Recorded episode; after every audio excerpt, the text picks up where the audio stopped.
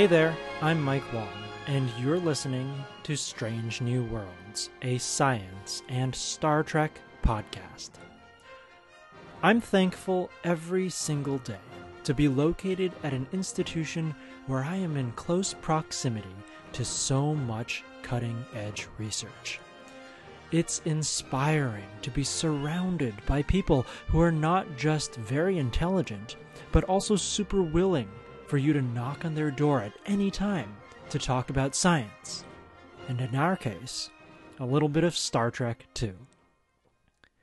In October 2017, humanity discovered its first interstellar asteroid, a piece of rock that formed in another solar system. And it just so happens that a first-year graduate student in my department, Qicheng Zhang, is playing an instrumental role in characterizing this object. What a start to grad school, huh? For those of you who don't think about space all the time, or who are used to thinking about space in a futuristic setting where warp technology exists, it's crucial to understand just how empty space really is. Star systems are like little islands spread out over vast distances in a great inky sea. It would take over 4 years for light to travel to the nearest star system. And since things made of matter, like people or rockets or asteroids, don't travel nearly at the speed of light, this interstellar asteroid has had a long and lonely journey from its place of origin. So these things are pretty rare, and it's just super cool. I mean, there's no other way to describe it, that we've found something from so very far off. Let's go talk to Qicheng and find out how we detected this object and what we've learned from it so far. So welcome to Strange New Worlds, Qicheng. I'm really glad that I could interview you about a really exciting happening in planetary science and astronomy that was just like a couple weeks ago, right? Yeah, about a month or so. About a month or so, yeah. So first of all, before we get to know this very strange object that entered our solar system, let's get to know you. And you're not quite as strange, and you're not from quite as far away, but why don't you introduce yourself to the listeners anyway? Okay, so I'm a first-year planetary science graduate student at Caltech. I arrived from Santa Barbara, UCSB, which is about 100 miles to the northwest, and so not that far away, and I studied physics there. And so I've basically just always had an interest in like objects in our solar system, specifically just the small bodies like comets, asteroids, rocks, and ice floating around in our neighborhood, stuff you can actually look up in the sky and just see. And so that's what got me into this field of science. Excellent. So Qicheng, an interstellar asteroid entered our solar system and we discovered it about a month ago. Can you tell me a little bit about how this object was discovered? So as part of our effort to find potential threats to Earth, potential objects in space that could impact the Earth and wipe us out like the dinosaurs. Yikes, that would not be good. We have arrays of telescopes all around the world that are constantly monitoring the sky and looking for these rocks that could be bad if they were to hit. And so one of these telescope surveys for asteroids is called Pan-STARRS. It's located in Hawaii. And it just consists of two telescopes in Hawaii constantly monitoring the sky every night, every clear night for these things. And it occasionally finds things that are not these near-Earth asteroids, including very often comets, and in this case, just a random wanderer that just happened to come into our solar system.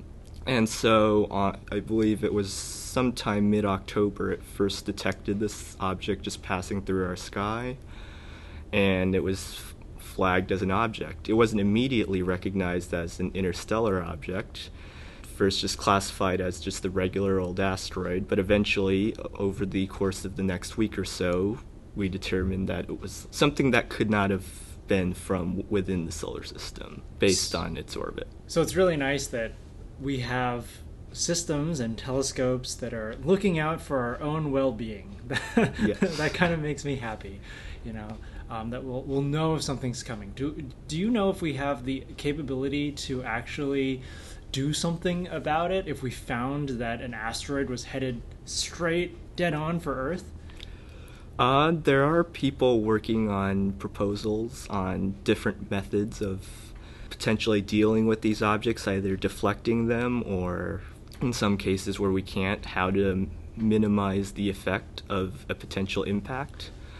And so there are people working at JPL and NASA whose sole jobs are to deal with threats like these. And potential solutions might include like using just ramming a spacecraft into it to just shift its trajectory, or using a laser to shift its trajectory, or just destroying it with a laser or a nuke.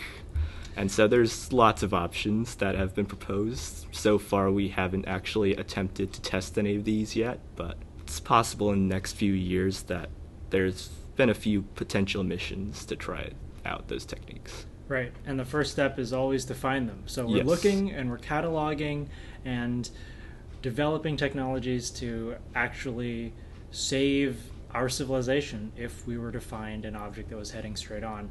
I think one of those projects was called Star Wars. Is that right? One of those, like, shooting an asteroid down with lasers was called Star Wars. I was under the impression that was the shooting down nukes from... oh, was that shooting down nukes? Well, asteroids, nukes, they're both devastating. It's easy to get them confused. You're wearing a Star Wars shirt, aren't you? Yeah. What does it say? May the P over C times 1 plus R sub S be with you. So may the, and then a fraction P over C multiplied by the quantity 1 plus R sub S be with you. So I'm guessing that P over C times quantity 1 plus R sub S is force. Okay, this is too nerdy. I just need to know, why does that... So what... P, is that pressure? No. P is... Power. Power. Oh, power over the speed of light. Okay, so C is the speed of light, power over the speed of light. And then what is R sub S? The albedo. Or albedo. Okay, what's albedo? Reflectance. Albedo is reflectance. Okay, so 1 plus the albedo. What is 1 plus the albedo? Usually it's like 1 minus the albedo is the absorptivity, right? Yes, however, in this case we care about the force on an object. So if you shine a light on it at force P, well, with power P, it exerts this force on the object from photon pressure. This is photon pressure? Yes. So this is like an asteroid or any object sitting in space, and it's getting hit by sunlight. Yes. With a power P, you divide that by the speed of light, you multiply it by 1 plus the albedo, and you get the force that that light exerts on the object. Yes. That's such a nerdy shirt. Where on earth did you get that shirt? Photonics conference. Photonics conference, of course. Okay. Back to the asteroids. So we mentioned that this asteroid that was recently discovered by a survey looking for asteroids that might impact Earth determined that this particular asteroid came from outside of the solar system. So let's quickly just review where most of the other asteroids that we see reside. And you also mentioned comets. So tell me just a little bit about the structure of the solar system and where asteroids are and where comets are and where they come from. All right, so we have Earth, which goes in roughly a circle around the sun, basically a distance 1 astronomical unit, 1 AU from the sun. And so most asteroids are more or less within a factor of a few of that distance from the sun, and they just stay in relatively circular orbits, maybe slightly farther out, but generally not straying beyond a few astronomical units. And so the vast majority of all asteroids, which I think we now know of about 700,000, are within that part of the solar system. We also have comets, which are essentially asteroids with ice. Those can come from farther out, as far as about a light year away in some cases. Last month, though, this new object we found, if you follow its trajectory back, it does not originate from any of these areas that the other objects, these asteroids or comets, come from. This object came from well beyond where the sun's gravity would have any influence on its trajectory. And so that basically means that it had to have come from another star, had to have formed in like a separate solar system, potentially very far away. That's super cool. And so this object has a funky name, doesn't it? Yes. What is that name? Its official name is One-Eye Oumuamua. Oumuamua? Yes, I believe it means the first messenger. Oh, wow. And do you know like the etymology of that, or what culture that comes from? It's Hawaiian. I forget exactly what part means what, but I believe the O means messenger, and the Muamua repeated, it emphasizes the fact that it's the first one. Ah, very cool. Oumuamua. Yes. Okay, this is so fun to say. Oumuamua. It actually starts with an okina, which is a Hawaiian letter, which is just, I guess, a Hawaiian letter. It doesn't exist in English. Yes. Very interesting. Okay, so we detected Oumuamua, we traced its orbit, and realized that it came from outside of the solar system. Yes. And then what did we do?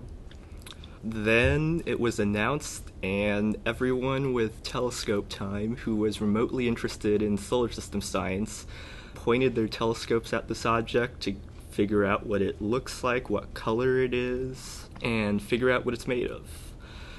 And so, as far as we can tell, it looks fairly elongated. It might potentially even be tumbling in space, and it's red.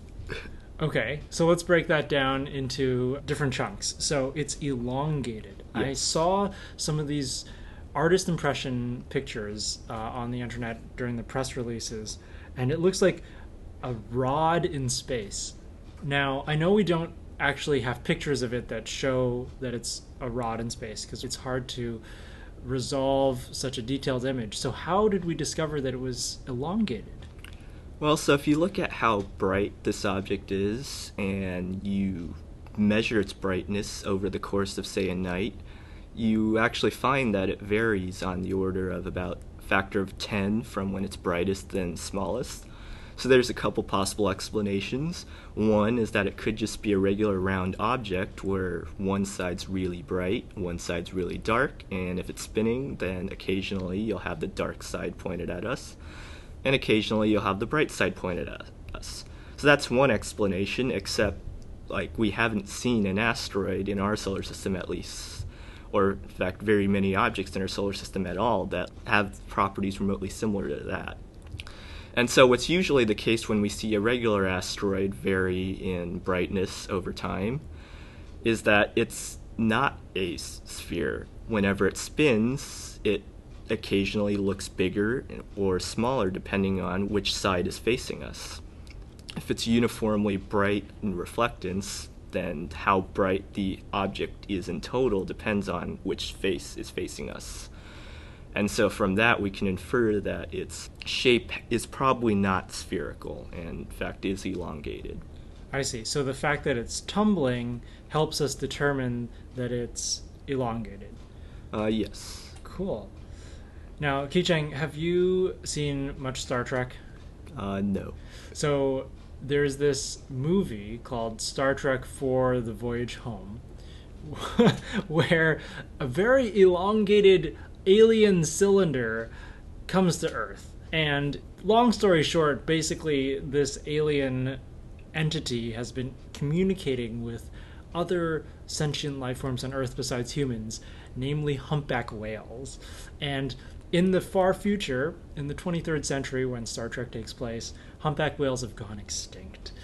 So this giant alien cylinder comes to try to find the humpback whales, and it starts evaporating the oceans looking for its lost friends, and basically Captain Kirk and company have to travel back in time to the 1980s, get some humpback whales, and bring them into the future to repopulate the species and satisfy this giant alien cylinder that is destroying Earth. And it's supposed to be a nice allegory for environmentalism and, like, not killing off species on our planet.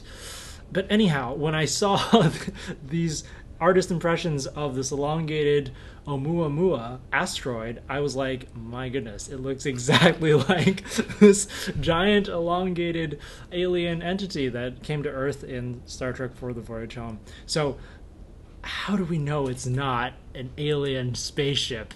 Well, I mean, we can't disprove the fact that it is. But, I mean, for one, it looks, color-wise at least, it looks like a fairly typical asteroid in our solar system. We have asteroids that are red in, like, basically the exact same nature that this object is. And other than that, it's moving in just a regular gravitationally influenced orbit around the sun. Well, I guess unbound trajectory around the sun, but it does not appear to have any rockets attached to it that can control its motion. So it looks basically like any old asteroid except for its weird shape. Yeah, and in fact, not sure its shape is even that weird. I believe we have radar images of at least one other, or at least I've seen a radar image of one other asteroid that's similarly elongated, so it's not completely impossible for it to just be like just the regular old asteroid. Okay, very cool. So tell me a little bit more about what it means for an asteroid to be red. Well, I mean, like, I'm just thinking of it as in you go over there, you look at it, and it looks red. Ah. That's literally what, in this case, that's literally what it means. Okay. So. And we determined that via the spectra. Yes, and or just taking pictures of the object in different filters. Oh. So, like, if you take a picture of it through a red filter versus a green filter, and then look at how much brighter it is in red compared to green, you can figure out how red it looks. Now, you're working on a paper based on this asteroid. Can you tell me a little bit about what's going into your paper? Sure. So I was actually originally part of one of the groups of people that managed to get telescope time immediately after this object was announced. I actually borrowed it from someone else who technically officially had the telescope time. And so I'm co-author on this paper that should be getting published very soon, that shows basically some data on its brightness in the different filters, as I just mentioned, and its spectra. And the lead author of this paper also got some data on the lack of meteors that you would potentially expect if it were to have been throwing off dust very far out from the solar system as it was coming in, but we don't see that, so we can rule out the fact that it was ejecting dust far away from the solar system, which doesn't say too much, but is a result. So that's one paper. I also just yesterday actually submitted another paper, rather less focused on this object and more of a thought experiment on whether or not we can, like, trace any of these types of objects back to where they came from, because it would be interesting to, like, have a sample of, like, an extrasolar planetary system within our own solar system that we could potentially eventually, like, go and study and with, like, actual spacecraft. And so that paper basically just looks at, like, the statistics involving, like, star densities and scattering by gravity, since every time that an object, one of these interstellar objects, passes by a star, it'll get slightly deflected, and then if it gets deflected by too many stars, then we can't trace its path back any farther. And then so I look at factors like that, along with the fact that we don't know stars, their positions and velocities very well, so that also limits how far back we can trace them to, and things like that in general. Are you optimistic that we'll be able to learn very much through this method, given how uncertain the trajectories and the positions of stars are? So that really depends on how old these objects typically are. If a typical interstellar object is on the order of the Milky Way galaxy in age, then it's very unlikely that we'll be able to trace any of these objects back. And the Milky Way galaxy, reminded me, is like 10 billion years old? Yeah, roughly, more or less. So that's a really old age. Okay. Yeah, so any objects that were created back then and were ejected into interstellar space back then is very unlikely to be traceable back to its origin. Right, because it's been wandering the galaxy for so long, being deflected, yes, changing, yeah. But if they're much younger... Yes, so like if we had virtually perfect knowledge of our neighboring stars and near perfect knowledge of the trajectory of an interstellar object, we could potentially trace it back on the order of a million or a few million, tens of millions of years.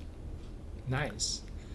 So what's next in terms of research for Oumuamua?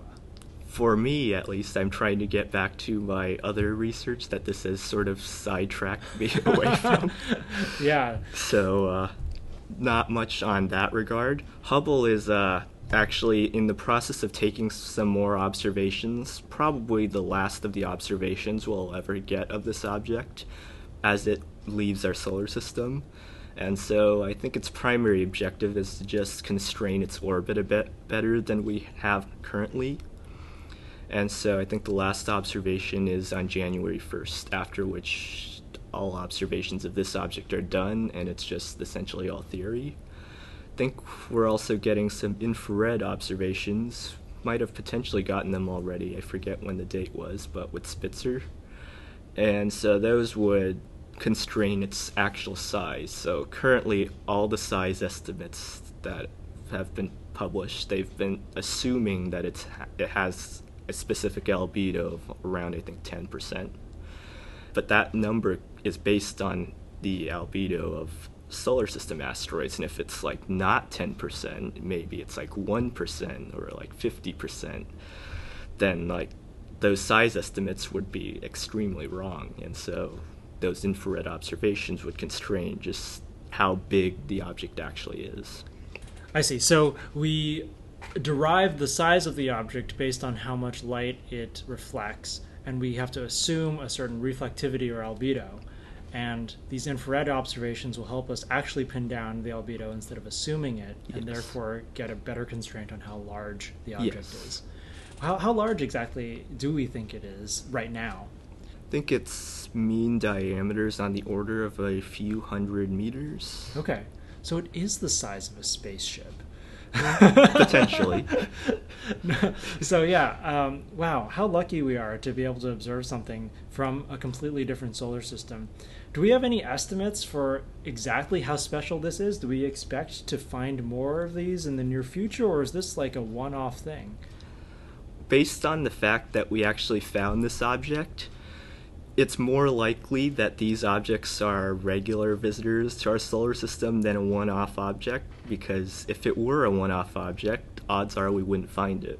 Ah. So just based on that, the fact that we found one of these objects, and with Pan-STARRS being on the order of, I believe, 10 years or so old, people have estimated that based on the fact that we find one of these objects every 10 years, there should be about one or so objects of this size within the orbit of Earth, of the Sun, at any given time. So that's just based on the fact that we found one object mm-hmm in 10 years with a system like Pan-STARRS. So with future surveys like LSST, which should come online in the next 5 or so years. Remind me what LSST stands for and what it is. It's the Large Synoptic Survey Telescope, and think of it as like a bigger version of Pan-STARRS. Okay. Actually, Pan-STARRS is supposed to be a smaller version of LSST from the original proposal, but so with LSST, with its increased sensitivity and ability to search for things in the sky faster and more thoroughly, it could potentially find a lot more of these objects. But as for Oumuamua, we will have our last observation of it on January 1st, 2018. Yes. It has flown straight through the solar system, past quite close to Earth, enough so that we could observe it from the ground for a brief period of time. And then it will say goodbye. Yes. Unless, of course, it turns around and comes straight for us and tries to evaporate our oceans looking for humpback whales. But actually, humpback whales are here. You know, they're doing their whale calls and probably communicating with them. That's why it's happy. You know, it's come through our solar system, talked to the whales, and it's on its way out now. It's satisfied. All right, thanks so much for joining me, Qicheng. Right. This was a pleasure. I learned so much about Oumuamua from you and your own research as well. So I'm really glad that I was able to catch you. All right, thank you for having me. That concludes episode 23 of Strange New Worlds. I learned a lot about Oumuamua from Qicheng, and I hope you did too. Further investigations of these visitors from other solar systems could potentially help us understand how unique our own solar system is. But for now, it's just cool to think about the fact that we can see something that formed out of a completely different protoplanetary disk. Maybe one day we'll invent the technology to visit Oumuamua's original system, where I'm sure there are many other surprises lying in wait. That's it for Strange New Worlds in 2017. It's been my pleasure to be your host these past 6 months.